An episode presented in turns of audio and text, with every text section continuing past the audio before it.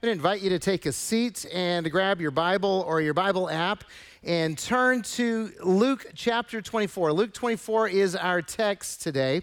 And uh, if you're with us and you don't have a Bible, that's fine. Grab one of the Bibles in the seats around you and uh, turn to page 1051, and you'll be able to, uh, to follow along with us in that text. Now, if you're uh, uh, not in the room, if you're joining us online or, hey, to our Parker campus. Glad that you're joining us today. Uh, if, uh, if you're at our Parker campus and you want a Bible, then there's a table right in the back. You can get up right now, go grab a Bible, turn to page 1051, and you'll be able to follow along. If you're joining us online, uh, we're glad that you're with us. Uh, we can't give you a Bible right now. But if any of you at any of our campuses, whether you're online in Parker or right here in the Sweetwater campus, would like a Bible, you don't have one and you want one, uh, if you're in one of our campuses in the physical location, take one of those with you. Just take it with you. We want you to have a Bible and read the Bible. If you're joining us online and you don't have a Bible and you want one, just let us know. Message the host or uh, email us at the church office and we will get you a Bible. We want everyone to read God's word and apply God's word because we know if you read and apply God's word, God will change your life. So uh, if you want one, take one. That, that's, uh, that's how we feel here at Calvary. Hey, uh, before we dive into the message, can I just reinforce what Pastor Pete said about next steps classes? Uh, there's Sunday night uh, here at Sweetwater. The, the, most of them start at 6 o'clock. Intro, grow, and serve start at 6 o'clock, so you can come for those. They're about an hour, hour and a half. Uh, if you want to do the deep dive and go do lead, uh, I'm teaching that Sunday afternoon, 3 o'clock. And, and so we'd love to have you come and participate on that. If you've signed up, great. If you haven't signed up, great. We'll make room for you. We just want you to take that next step in following Jesus. So, uh, how many of you wear glasses or contacts? Okay. Oh, that's a lot of hands. Wow. How many of you have had LASIK surgery? Just curious. Oh, a lot of you have. I should ask if you've had LASIK service, do you still wear glasses? Never mind, I won't do that. Uh, I have been visually impaired since I was eight years old, or as I like to put it, blind as a bat. I couldn't see stuff, I, and I just thought it was normal. I didn't know that I had poor vision, and I just lived in a blurry world. I thought everybody saw lights, you know, kind of like, you know, lit up dandelions. Anybody with me on that? I still take my glasses off when I'm looking at the Christmas tree lights because it's prettier that way. Uh, it just looks cool. Uh, I didn't understand why when people say, oh, look at that, I never could see that, whatever that was. Uh, I, I just assumed it was normal in school not to be able to see the chalkboard, right? There'd be assignments written up there, and I just thought nobody else could read them either. And I'd always get up and go ask the teacher a question so I could read the board. I just didn't know it. I lived that way until when I was about 10 and a half, they tested my vision and my parents felt really bad. Uh, and I got glasses at 10 and a half, and I could see. I cannot even describe the, the emotion, the feeling I had when they put glasses on my face, and I went, That's what the world looks like. That's what clarity is. Wow. Physical vision is a wonderful thing, spiritual vision is a wonderful thing as well. Today, I want us to look at a story that occurred on the first Easter. And, I, and give, I want us to give ourselves a spiritual vision test. You know, we all know what the vision test physically looks like. You sit there, you have to name letters or say which way they're pointing or uh, all this kind of stuff. Is it clearer this way or this way? We all get that.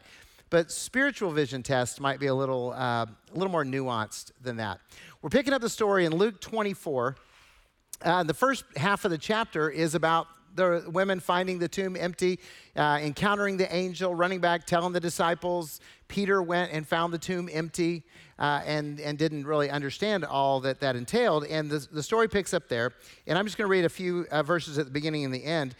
Verse 13 that very day, Easter morning, two of them, disciples, were going to a village named Emmaus, about seven miles from Jerusalem and they were talking with each other about all these things that have happened the women finding the empty tomb, the angel, the disciples, all that. And while they were talking and discussing together, Jesus himself drew near and went with them, but their eyes were kept from recognizing him. Now, Jesus joined them and walked seven miles with them to the village of Emmaus and uh, asked them what was going on. And they said, What, you, you know, are you the only person in Jerusalem who doesn't have a clue? I know you've never felt that way, right? And, and, then uh, as they told him what happened, he began to explain to them how the scripture said the Messiah had to suffer and die and be raised from the dead. And they got to Emmaus and they said, Hey, it's late. We're going to stay here. Why don't you come in and eat with us? And Jesus went in, and let's pick up the story. Verse 30. When Jesus was at the table with them, he took the bread and blessed and broke it and gave it to them, and their eyes were opened and they recognized him. And then Jesus vanished from their sight. And they said to each other, Did not our hearts burn within us while he talked to us on the road, while he opened the scriptures to us? And they rose the same hour and returned to Jerusalem. Now, the story ends as they're explaining all this to the 12 or to the 11 that are left over, the disciples. Jesus appeared in their midst. But that's the sermon for next week, so I'm not going to go there. I just read this and wonder how can you miss Jesus when he's right in front of you? How can you miss Jesus when he's right there in front of you? Now, I know in this account, you know, that God prevented them from understanding who Jesus was, and that was part of God's plan to teach the disciples and reveal the resurrection to them so they could understand it fully. But the same thing kind of happens to us, just like those disciples. I mean, we follow Jesus, we believe in Jesus, we worship Jesus, but sometimes we can still miss Jesus when he is right in front of us. How do we do that? What, what is it that causes us to miss our Savior when he's right there? Well, I, I think distractions cause us to miss Jesus. Maybe it's current events. Maybe it's the wars and the tragedies and the politics, and we get so absorbed in what's going on right in front of us that we can miss Jesus. I mean, they were talking about a current event as they walked with Jesus. And they're like, How could you not know this? Kind of funny when you think about it. Uh, and, it, and, you know, distraction might be grief. I mean, they, their eyes were blinded by grief. They, they were uh, not paying attention. And, and so their grief kept them from seeing it. Sometimes our distractions are just busyness, our problems that we're facing. Maybe it's fear that keeps us from seeing Jesus. Sometimes uh, what keeps us from seeing Jesus is our expectations. And, and now that I think about this, I'd, I'd really say false expectations. I, I mean, they believed that Jesus was dead, right? I mean, the crucifixion happened just three days earlier. It's, it, on Friday, they, they knew Jesus was dead. They knew he was buried. They knew the tomb was empty, but, but they weren't expecting a, you know, or looking for a walking, breathing, talking Jesus. So they didn't focus on, on who he was, uh, and, and they missed him because their expectations were false. And sometimes what we think about God or what somebody has, you know, taught us that's wrong, you know, shapes our expectations and we miss God when he's right there working in our midst. And, and then the other thing that causes us just to, to miss him when he's right in front of us is just self-centeredness, uh, self-absorption because you won't be able to see Jesus very well if you're always looking in the mirror, right? If it's all about you and what you need, what you want, what you're focused on, uh, you're really not going to be able to, to see Jesus. Because if you're focused on yourself, it blinds you to Jesus. He just kind of becomes fuzzy. So they missed Jesus until their eyes were opened. Now, can you imagine sitting there and, uh, and Jesus broke the bread and suddenly they went, it's him. Now he vanished, so they couldn't go, you know, explain, but they got up and went back and shared what had happened. Uh, so let me ask you this what happened to open your eyes to the Savior? What happened in your life to open your eyes to Jesus? Uh, you know, what, what are the events that occurred that you realized who Jesus was and you surrendered your life to following him? I, I, I guess uh, really it's what is the story of how Jesus changed your life? So, uh, my story I grew up in church, like always there. Uh, you know, in the old days, I would say I had a drug problem. I got drugged to church Sunday morning, Sunday night, Wednesday night, special events. It was always there. Um, and, and because of that, and because uh, you know they taught me the stories of Scripture, I trusted Jesus as my Savior when I was eight years old. I made a decision that I wanted Jesus to be my Lord. And, uh, and then at 16, when I was at youth camp and uh, full of self loathing and, and really didn't like my life, uh, I kind of prayed a prayer of surrender and said, Jesus, I don't like me, but you do. And so you can have me. You can take over my life. And I've kind of been continuing to pray that prayer ever since, although I like me a whole lot better than now than then. Uh, so that's my story. I, I, can tell you how Jesus has changed my life along the way. Do you have a story of life change? It, it, do I think someone, there's one person in the room that does. Everyone else right now needs to repent. Uh, so, okay, do you have a story of life change? Okay. If you said yes or even nodded your head, then you need, here's your assignment. You need to share it with someone today. Okay? I mean, a lot of you are going to go out to eat after the service, then, you know, over, over dinner, whoever you're having lunch with or whatever, share that story with them. Just go ahead and, and you guys exchange stories of how, how Jesus changed your life. Or in life group this week. You know, if you're in a life group, which you should be in a life group, then uh, share the story of how did Jesus change your life? You know, what were the events? What occurred? Uh, or, or maybe you don't have either of those. Just sit down with your family. If you got kids at home, do this. Tell them how Jesus changed your life. So they understand, you know, why you drag them to church and they're okay with it because they have fun in the kids' wing. But but you know, if you have a story of life change, tell somebody what that story is. That, that's your assignment this week. Do it. And, and I say this week, but I really mean today.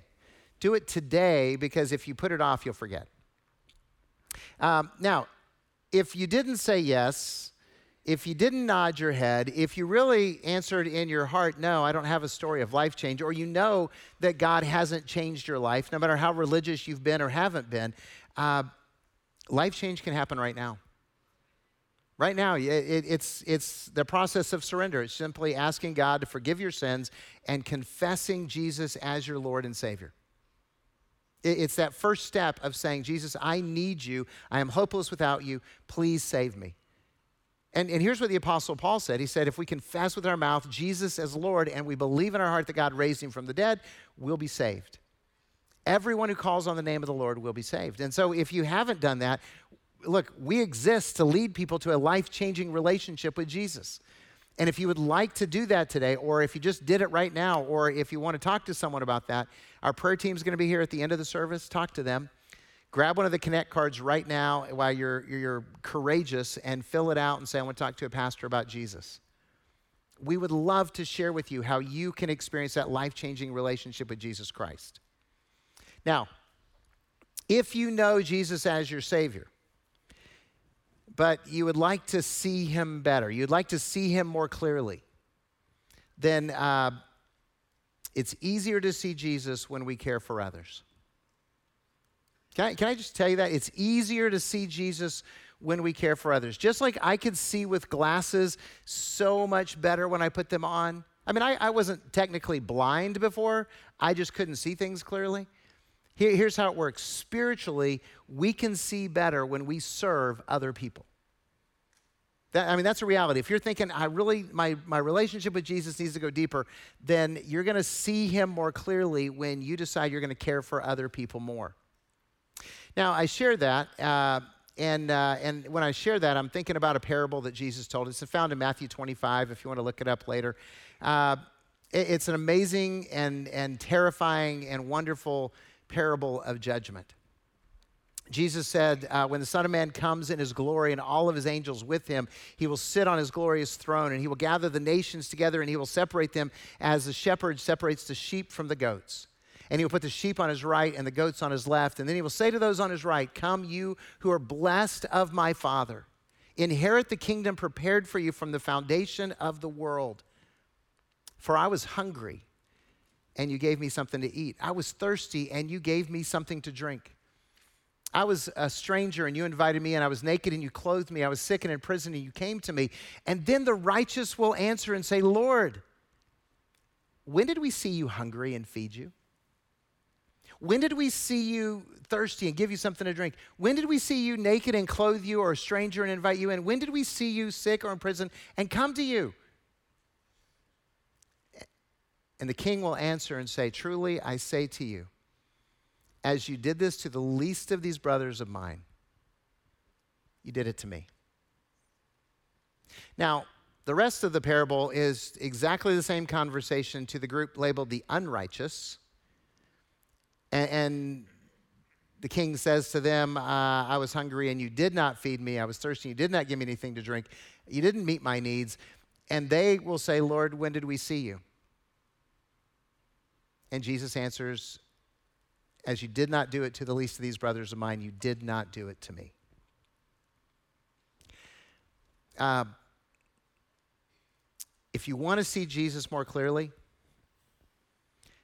serve others. I'm just, I'm just telling you, if you want to see Jesus serve others, uh, bless the least of these. It changes their lives and it changes your life. It really is that simple.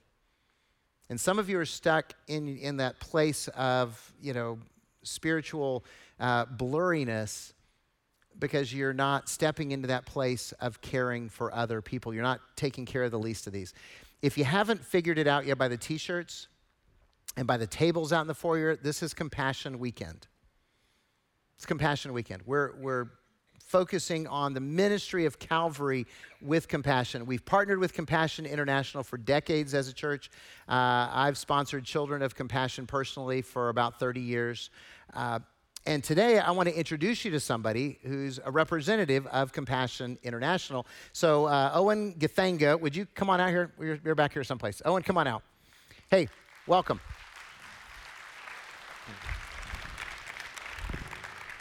Now, Owen uh, was blessed to be a child. You can adjust that stool any way you want because I had to move mine. Uh, he was blessed uh, to be a, a, sponsored child of Compassion. And, uh, and so now he actually works for Compassion International. And so, uh, have you ever been applauded for having a job before? It's, it's happening more and more in this day and age. So, Owen, uh, glad you were here. Thank you for traveling uh, all the way from Colorado to come be with us this weekend. Uh, and, and, I've heard a little bit of your story, but uh, what was your life like before you were involved with Compassion? Yeah, praise the Lord, church. Amen. So, my name is Owen Githanga, and uh, I was born and raised in Nairobi, Kenya. And uh, ever since I was a little boy, I, I had a dream. My dream was a little bit different because I never wanted to become you know, a doctor or a lawyer or pilot. But for some weird reason, I always wanted to become an accountant. I know. But I found out soon enough that that would never happen. It would never happen because of the family that I was born in. And I was born in a family of three boys and my mom, who was really our own, uh, our sole breadwinner. And she would bring in about five to ten dollars a month. Five to ten dollars a month to be able to support uh, three kids, that was impossible. And so I grew up in what you would call extreme poverty. And so life for me uh, consisted of waking up in the morning and having no idea when the next plate of food would come from. And sometimes it would go for days without having food to eat. And, uh, and if you've ever gone for a day or so without having food to eat, you become desperate. You would absolutely do anything just to get food in your stomach. And really, that's what pushed me to going and knocking on people's doors begging for food because I had to survive. And, uh, and so I had knocked on these people's doors so many times that they were tired of seeing my face over and over again. And so when I knocked on their door one more time and they opened the door and saw my face, a lot of times they shut the door on my face. And uh, the few times they let me in, they, you know, they made the point to humiliate me and my mom just because she wouldn't be able to provide us with food. And that was hard. But I needed the food to survive, and so I had to keep knocking on those doors. We never had faucets uh, or taps, and so really the source of water that we had came from uh, a river that originated in a slaughterhouse. And you can imagine all that waste going into the river, and that's, that's the same water we would drink out of. Uh, we had a statement growing up that if it's brown, it's good enough to drink. And uh, one of the worst things about growing up in poverty was that every time we got sick, my mom would tell us that just hope that you're going to be fine because I do not have the money to take you to hospital. And uh, back in those days, if you showed up in a hospital, you know, and one of the first things they would ask you is whether you had insurance or money. And if you didn't have either of those, they would not take you in. And so every time we got sick, my mom would just tell us, uh, go to bed, and hopefully when you wake up in the morning, you're going to be fine. And my mom shared with me this story that when I was about one year old, I came down with measles, and there was a huge measles outbreak in Kenya that ended up taking the lives of so many kids. And she told me that that night, as she held me, because she, could, she couldn't take me to a hospital, she didn't think I would make it through the end of the night because I grew weaker and weaker. And I mean, as a parent now, I, I can't imagine what was going on in my mom's mind. Mm-hmm. You know, kind of seeing my life slip away, and there was nothing she could do about it. You know, but by the, by the grace of God, I survived, just like so many other times in my life. And I mean, poverty is bad. I would never wish poverty on anybody. But for me, the absolute worst thing about poverty wasn't just a lack of food or clothes or, you know, clean water or not being able to go to hospital. The absolute worst thing about poverty is the hopelessness that comes from poverty. Is what people, when people looked at me straight in the eyes, one of the first things that they said to me was that I am worth less and I will never amount to anything. And they went on to kind of show, you know, my, the, my lineage and my, my family. We were all stuck in this cycle of poverty that no one seemed to break out of. And when they asked me this question that we love to ask kids, what do you want to be when you grow up? You know, with a smile in my face, I told them that I want to become an accountant. Uh, but it's what they told me in return that kind of wiped the smile out of my face mm. and really crushed the little hope that I still had because they told me, don't waste your time dreaming because none of your dreams will ever come true. The kind of words that just break your heart. And but it wasn't just a one-time thing. It was it was an everyday thing until I, I started to believe that that's my story. That I was born poor and hopeless and there was nothing I could do about it. So you're in extreme poverty, you're broken, you're hopeless. Um, so, how did God change your life through compassion? Yeah, and uh, so I was about eight years old, and my mom told me to go get ready uh, because there was an announcement in our city that had gone out about this church that was helping kids. And that was my first encounter with compassion. So, for there to be a compassion program, there has to be a church. And so I did not know that when my mom held my hand and we walked through the gates of this church, that would change my life forever. But you know, I went into the church, and Compassion has to do an audit and you know background check to make sure that that the kids that really you know want to be sponsored, they really do need the help. And uh, in my case, it didn't take very much convincing that we needed the help. Mm. And so I got registered, and one of the first things they did is they took a picture of me and. Uh, printed a packet just like Sophia's, and uh, they sent it to an event in America. And uh, a guy walking by the table saw my picture on a packet and, you know, this, and said, I'm going to sponsor this kid. And so I got my first sponsor. And uh, funny story about the picture, my first picture that I took with compassion. One of our friends played a trick on us and told us that the camera flash is really painful. And so my first compassion picture, I, I, was probably waiting for the pain that never seems to arrive. And, uh, we laughed about it later on. And, uh, but when I got sponsored, my sponsor started to write me letters. And uh, one of the first letters that I got from my sponsor, you know, it had three words that no one had ever said to me before. It had the words, I love you. And the first time I had ever heard those words was reading this letter that, you know, that was handwritten and sent all the way from America. And it, it just, that, it just, it just blew my mind to think that somebody thought that I was lovable.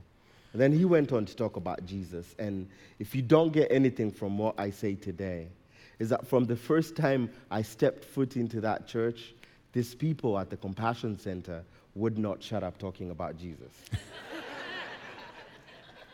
I mean, I had no idea who Christ was, and then until I started going to this church. I mean, and these people were so loving and, and they were so warm towards me, and it, it was just, and the words, you know, that was in the word, it's like we, we memorized scriptures and uh, we meditated on scriptures and we sang all these happy songs and all these worship songs. And you know talking about this god who had a hope and a future for my life it was it was it was it was a it was a different message that i than i used to hear when i was growing up. You know talking about this god whom i am his workmanship this god whom nothing is impossible to this God in whom I have a hope and a future. And I mean, that was a lot of good news until I went back home to the same people who looked at me and thought absolutely nothing about me. And I lived in these two different worlds for a while. Frankly, I was being pulled apart because on one side, the Holy Spirit kept convicting me. And on the other side, the enemy kept pulling me down. And so I thought maybe if I go to the church and accept their Jesus, maybe these people will kind of tone it down talking about Jesus and I'll be at peace. And so I went to the church and I said, I've come to accept you, Jesus. Thinking that, hey, you know, once I finally accept their Jesus, maybe these people will move on to the next person who in line. But I accepted Christ as my Lord and Savior. And no, these people did not tone it down talking about Jesus. I think they actually cranked it up talking about Jesus. But I had made a decision that would change the rest of my life. And I remember going home that night, and the more I thought about it, is this is, I, is I, I imagined these people have been nothing but loving to me.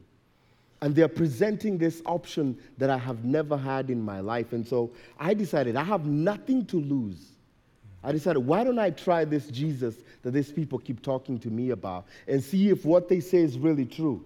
And so I got into the Word and I started this relationship with Jesus. And something started to happen is that the more I got into the Word, is the more I knew the truth, and the truth started to set me free. Amen. Amen. And I can say this today without a doubt in my mind. The poverty left my life the day Christ came into my life. Amen. Amen. That if compassion had just given me Jesus and told me to go my way, I would have been just fine. But compassion didn't stop there. They gave me food and clean water, took me to hospital every time I got sick. They took me to school, and I was the first person in my whole family to graduate high school. And I went on to college and I did my bachelor's degree, and guess what? Accounting. and And then I got a scholarship to go to North Dakota State, of all the states in America. and, uh, and I did my master's degree in accounting and sat for my CPA license, and I'm a CPA in America. I'm an accountant! Probably not your typical accountant, but I'm excited because this is the one thing they told me not to waste my time dreaming. Mm. But me walking through the doors of that church changed my whole life forever. And I'm standing here today representing what compassion does. I have been released from poverty in Jesus' name. Amen. Amen. Sorry, we're just listening to you going, this is good stuff. Hey, all right, you're, you're working for Compassion International. You're a, uh, an accountant, a CPA, and there are so many voices out there asking people to give. Give to this, give to this, give to this. I mean, every time I open up social media, there's somebody else asking for money for something. And, and we're real big here at Calvary on, on financial accountability. We want the money to go to the people uh, that it's designated for uh, and all of our missions and all of our, our uh, generosity why should people trust compassion uh, instead of those other organizations? Why, why, why is compassion a trustworthy ministry uh, that we should invest in? Yeah, and I think I can speak. I can speak as a sponsored child because I've been through this, and uh, you know, my relationship with my sponsor changed my life. The letters I got from him, and you know, my sponsor's name. One of the reasons he sponsored me was because we shared the same name. So my sponsor's name was Owen. That's that's the reason why he decided to sponsor me, and uh, we had a great relationship. Uh, you know, he would encourage me, and he he would send me pictures of you know his family, and I had I had them on my wall, bedroom wall, and every time, every night before I went to bed, I made sure that I prayed for each and every one of his kids, and uh, you know, and him and his and his wife. Uh, and then, so about ten years ago, I, you know, I got married to my wife, the love of my life, and that's beautiful. Uh, but I also had something special happen that day. You know, this guy, I, I called him Big Bro, and he called me Small Bro. And uh, on our biggest day, Owen, my, my compassion sponsor, was the best man in our wedding. And uh, I don't know if you have the pictures. There it is. Yeah. And his son Simon is our ring bearer. And it's when you sponsor a child, it's the discipleship that, that you get in turn to speak life into those kids. My sponsor spoke life into my life. And you know, and I caught on to that, and that helped me push through poverty. But I can also speak as a sponsor because me and my wife have sponsored three kids through compassion. So we have three boys of our own, uh, but we also sponsor three kids through compassion. And, and I've been fortunate enough to meet two of our kids. And the next picture there is a picture of me and Joseph. And uh, so I try to do the same thing I, my sponsor did to me. So, because my sponsor sponsored me because we share the same name. So with Joseph, I was at, at this event and I saw this packet of this kid, and his last name on the packet was Gitanga. Mm. Gitanga is my last name. And there was no way I wasn't going to sponsor that kid. because for you to have the name Gitanga, it means we have a 70% chance that we're related. And so I sponsored him, and then later on, when Compassion sent me the paperwork, I actually realized that Compassion had misspelled his name. Uh, I, I understand. My name can be, uh, can be difficult. And so they, they, they, had, mispla- uh, they had just, uh, instead, of an, uh, instead of an I, they put an N. So his name is Gitaiga. My name is Gitanga. it's very close. We still love him, Joseph. but I can tell you, it's the best $38 a month that we ever spend every month because I know what it means for those kids. I was on the other side and I know what it meant, you know, to be a sponsor child, just to be, to get the chance to be loved on, equipped with, you know, skills, because uh, that's one of the things that compassion is really big, big, big about is uh, if accounting would, didn't work out for me, I probably would have started my own bakery shop or started shoemaking because every kid that goes through the program gets the opportunity to learn a couple crafts that they can in turn use as an income generating activity. But as of a year ago, I started working for Compassion as an accountant. and uh, so I love Compassion as a, you know, as a sponsored child and as a sponsor. And until I actually started working for them. And I, and, and, you know, so I get, you know, I get to, I get to, I get to do their books on a monthly basis, look at their financial statements, and one of the things that I love compassion even more now, and this is a CPA speaking, I love compassion because of their financial integrity. They do what they say they do. And their books actually reflect that. And, and so if I, would, if I would encourage you to sponsor a child, I would tell you to do it. You know, not only has it changed my life, but it has also changed the life of my family. Because as a result of me being sponsored, I've been able to go back and take my whole family out of poverty. You know, so poverty. Yeah.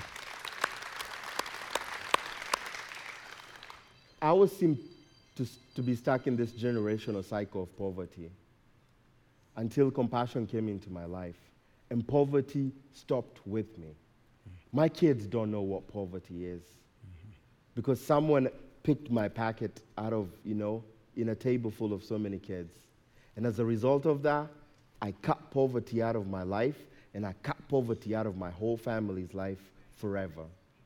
But the most important thing about compassion is because I was sponsored, I get to have life and have it eternally. Amen. But not only that, because I got sponsored, I got to take Jesus to my whole family. And I mean, there's nothing as beautiful as that. Don't, Amen. Amen. Well, Owen, uh, your story is inspiring. It's amazing. And I just want to say thank you again for coming and sharing it with us. And uh, we're going to close up the service here in just a minute. But I, I just, let's just again express our appreciation for him. Hey, thank you. Thank you.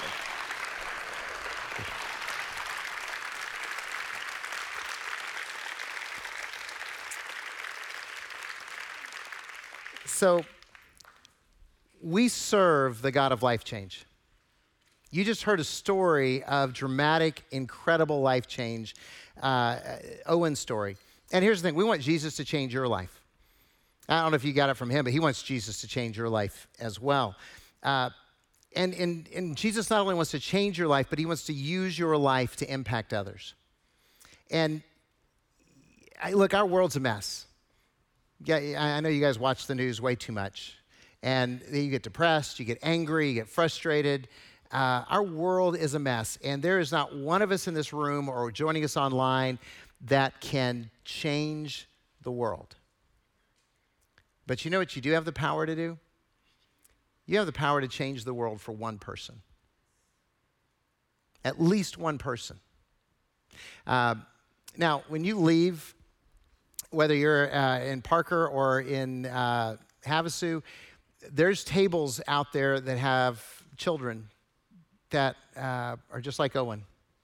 They're living in extreme poverty, uh, and they've gotten included in a program that's connected to a local church, and they're waiting for someone to help change their life, to be a sponsor.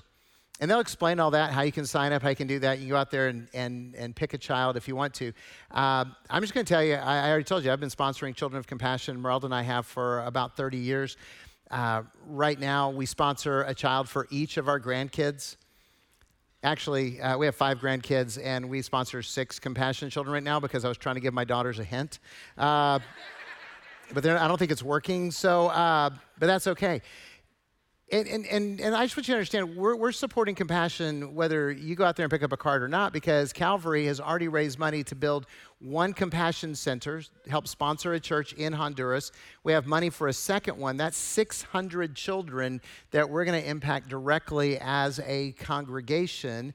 And as a church, we've sponsored uh, about 473 kids and given over $730,000 towards compassion children. Now, that is uh, that's all amazing stuff. But here's what here's what I know. I want your spiritual eyesight to get better. I want you to be able to see Jesus more clearly. And I think that that'll happen if you care, if you invest in, if you serve the least of these. Um, one day, we're, we're going to be there with Jesus. And I want to be on that group on the right when he says, I was hungry and you fed me. Um, however, you do it, make sure that you don't fail that test. It's kind of a big one. Let's pray. Father, we thank you that you showed compassion on us. You have cared for us in amazing ways. You've sent people into our lives to tell us the story of Jesus, that, that we have experienced life change through that. And God, you've blessed us incredibly. We know that. We can count the blessings, we can see them, and they're so obvious to us. And Lord, um, because you've blessed us, we want to be a blessing to others. We want to we want to tell people about Jesus. We want to serve people here locally. Uh, we want to give to missions around the world. Uh, but God, we can make a difference in the lives of individuals, whether they're local or whether they're distant. And, and I just pray that you'd move in people's lives tonight so that our eyes could get clearer and our heart would grow bigger and our love for you would increase because we understand that to be blessed uh, is to become a blessing. So, Lord, uh, we're your servants, we're your children, and, and we want to honor you in everything that we do. So we commit ourselves to you in Jesus' name. Amen.